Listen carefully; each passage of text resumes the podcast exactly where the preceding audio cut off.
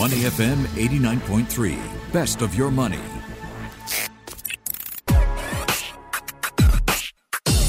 Money and Me on Your Money, only on Money FM 89.3. All right, good of you to join me here. This is Money and Me. We are talking Twitter and Elon Musk. We are talking about GoTo's upcoming IPO next Monday. And we are talking about, well, Trump's social media firm. One social media platform in the news, another one also in the news for all the wrong reasons. All right, let's start with Swapnil Mishra. Let's welcome him to the show. Swapnil, how are you? I'm very, very good. Thank you. How are you? Doing well. He's adjunct mentor at the Singapore Management University, here to share his thoughts with us. Let's start with GoTo, shall we? Uh, big news over in Jakarta. Everybody liked the sort of gotong royong spirit, uh, giving out shares of GoTo to some 600,000 drivers uh, as part of the drumming up of publicity ahead of its IPO. This is going to happen April 11th. I believe it moved it back. GoTo has already raised $1.1 billion. Everybody's looking for its IPO date Monday and, you know, how the market's going to respond. So if we take a step back and look at the company itself, it is emerging, of course, of two big companies in Southeast Asia and said to be one that will be a major boost for part-time gig workers interested in the sharing economy in Southeast Asia. Uh, Swapnil, can you unpack for us whether you think GoTo has long-term potential as investors mull over whether to come into its IPO? Yeah, I would say, you know, to me, the one data point which is most attractive, of course, financials is a challenge because it is still not a profit making company, so it's making losses. But uh, the fact that you know the ecosystem contributes to more than two percent of Indonesia's GDP, right? And we are talking about Indonesia's GDP, which is in itself a formidable size as a country. It's uh, it's growing at a healthy five percent plus forecasted, you know, real GDP growth. So looking at the fact that you're talking about an ecosystem which cuts across e-commerce, ride, fintech, and you know contributes to that, and uh, impacting you know services addressing almost two thirds of the country's households. So just from a sheer size and influence point of view, I think this is uh, not in the same category as let's say a Bukalapak, which is constant comparison just because you know it's coming out with an IPO immediately following the I would say success or failure of uh, Bukalapak and then in terms of the markets. In terms of listing dates, though, so much uncertainty in the markets. Why do you think GoTo has decided to list now? I think they are being brave by doing this now. Secondly, I think they are also timing it with the local markets. So while we may see a lot of turbulence outside in the rest of the world in terms of the volatility, if you see the Indonesian equity markets there at an all-time high, then there is the commodity price fueled. I mean, you know, Indonesia is one of the largest producers for coal, nickel, palm oil. So there's a whole boom that's happening on the back of commodity price. Uh, in, in some ways, the Russia-Ukraine conflict has uh, benefited Indonesia in terms of their reserves. Mm-hmm. So I think the local macroeconomic factors are strong. There is resilience. Uh, it's also managed to kind of navigate the COVID without any explosive crisis. So looking at all of those things, I think, in fact, if they delay it more, there may be a deterioration in the local conditions, and which is probably why they are timing it right now and not waiting to take a chance with the local markets. So, if we take a look at Grab and see the rivals of GoTo, Singapore based Grab and Sea have seen huge sell offs in recent months after investors reassessed their growth potential, took a closer look at their widening losses. Do you think the same fate could lie in store for GoTo? A couple of things that GoTo is trying to do differently, and maybe that's one of the reasons for delay, is mm. the lock ins that they have for the key investors and founders and co founders is much more. I think there's a uh, six to eight months lock in, uh, which may prevent you know large selling that typically happens post the listing. That's one.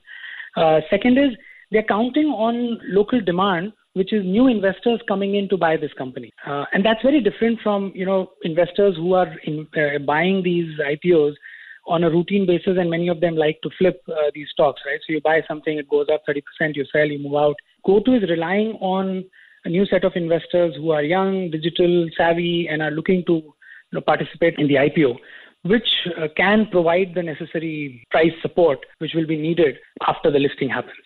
All right. Um, if we take a look at the battle between GoTo and Grab, do you think GoTo has to convince investors that its business model is fundamentally different from Grab. I mean, they have the same green logo. Both the co-founders apparently were friends at Harvard Business School, so a lot of similarities.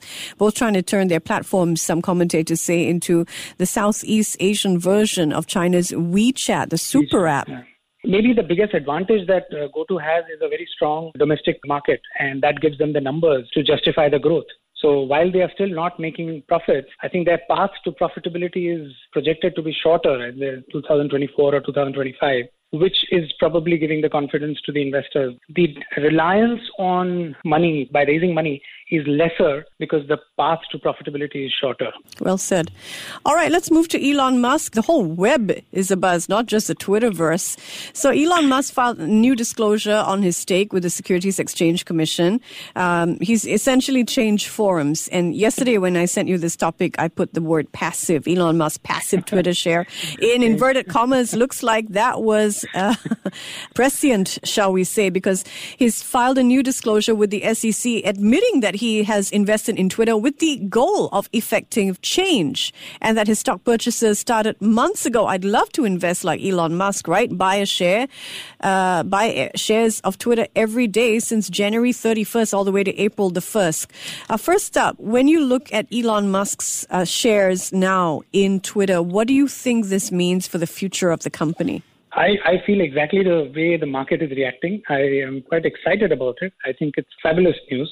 And this entire thing of leaving the confusion of, you know, this ambiguity of passive and what will I do, that also has been resolved, which is fantastic. So now it's very clear that he's active. It's very clear that he's going to be there. And the fact that he put a cap that he will not go beyond 14.9%, which means he's not looking for all out cash buy because that would be other speculation, right? I mean, it's probably small change for Elon Musk. He could just buy out the company. So the fact that he's not looking to buy out and uh, become an active member, uh, board member, I mean, what better person to have as a board member for Twitter than somebody who has 80 million followers on Twitter? oh my God. Twitter shares jumped in pre market trade, I think, uh, after he disclosed his 9.2% stake. If we take a look at, you know, what he's doing here and then think about what this could mean for time away from Tesla, uh, what do you think this means for, for Tesla? I think it will be fine. See, one thing both of them, even uh, you know, Jack Dorsey had and Elon Musk had in common was, you know, they both like to be controversial uh, they also end up, you know, sometimes making investors mad. And and in case of Twitter specifically, you know, if you, if you just compare the uh, the way Elon Musk has been using Twitter from a pure, you know, he's probably the biggest social influencer today, right? I mean, he's he has a zero marketing spend on Tesla.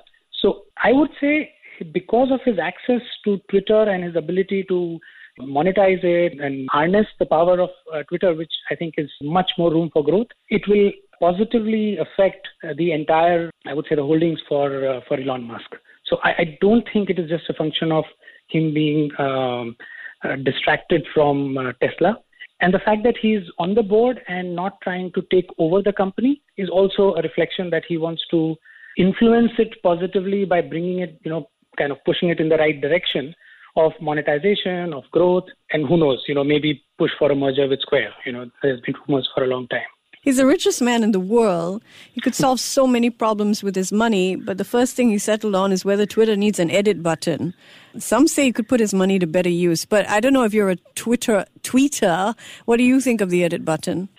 I mean, I think it's a good idea, although there's been about what 70% have voted uh, no, right? If I'm not wrong. I think uh, 70% voted yes. Uh, sorry, sorry, yeah, mm. 70% voted yes. Yeah, so I think I think that's a that is a good idea. I think the other important thing would be if they are able to, you know, they're talking about something called super follows or something, which which will allow at least creating some monetization models uh, within Twitter because they've remained ad free, but they've not been able to make money. And the stock has clearly underperformed. At least it has underperformed uh, Tesla for sure. Yeah, that's true. Um, do you think uh, shares are going to live further? This is just short term and not significant for what this means for the fate of Twitter. I think it's a very positive sign. I think this is, in fact, uh, it's it's one of the new trends, right? Which uh, where you're seeing the second tier tech companies performing better than the uh, tier one companies. So you know whether it's Snap, Pinterest, PayPal, uh, Square, Twitter, all of these have actually outperformed in the last uh, if you see even last five years' performance, it has performed better than, let's say, uh, your Facebook Meta. and uh, that's a good sign. And there is room for growth. If you see from a pure numbers point of view, yeah. with 190 million subscribers for Twitter, it is it's it's got a huge potential for growth, and that strategic direction I think will help. Uh, let's say you know Parag, who's the new CEO, to mm. to focus on execution. So the the two together may make a good team, and um, I, I think this will become a good thing for Twitter. All right, let's move now to Donald Trump's new media company. Once a big star on Twitter, decided to start his own media company after he faced uh, what he deemed censorship. The, there've been trouble in the ranks. There've been, uh, let's see. What is your take on stocks linked to Trump Media and Technology Group, which we've seen dips in recently? Actually, I was surprised when the stock was going up. So actually going down is kind of logical given the amount of opacity that we are seeing behind the deal, the transactions, the staff movement, lack of clarity on the website, SEC investigation on collusion, where the deal was struck even before the SPAC was formed. So there's a whole bunch of news. I can't understand why it went up all the way to, I think it went to 100 and then settled around 70. This Digital World um, Acquisition Corp you're talking about? Yeah, the yeah, Okay. Mm-hmm. And um, so, yes, I would say uh, t- to me, this is the correction is a reflection of um, just reality check that uh, there isn't any clear business model. Trump sending a message that the favorite president will see you soon is is not enough to give it uh, any momentum. This is, and mind you, uh, SPACs have generally underperformed. Right? If you see the the numbers, we had a record listings in SPAC, but the performance has been poor. Uh, and DWC actually has been one of the outperformers. So in, in my view, there should be more correction in this uh, in, in, these stocks. All right, we can't end the show with Swapnil without asking him what he's listening to on his playlist that mirrors the markets. What is it, Swapnil? So I was actually thinking this is a song that uh, investors in GoTo would be you know currently singing, and maybe Donald Trump as well. I don't think Elon Musk, but it's one of the old uh, classics by Crosby, Stills Nash. Uh, it's called "Helplessly Hoping." Beautiful song, and uh, very apt for for a few people right now in the market who are nervously waiting for what's going to happen, uh, especially with the IPO next week. Helplessly hoping. Love it. Thanks so much, Swapnil. Swapnil Mishra, the adjunct mentor at Singapore Management University. Before acting on the information on Money FM, please consider if it's suitable for your own investment objectives, financial situation, and risk tolerance. To listen to more great interviews, download our podcasts at moneyfm893.sg or download our audio app. That's A W E D I O. Available on Google Play or the App Store.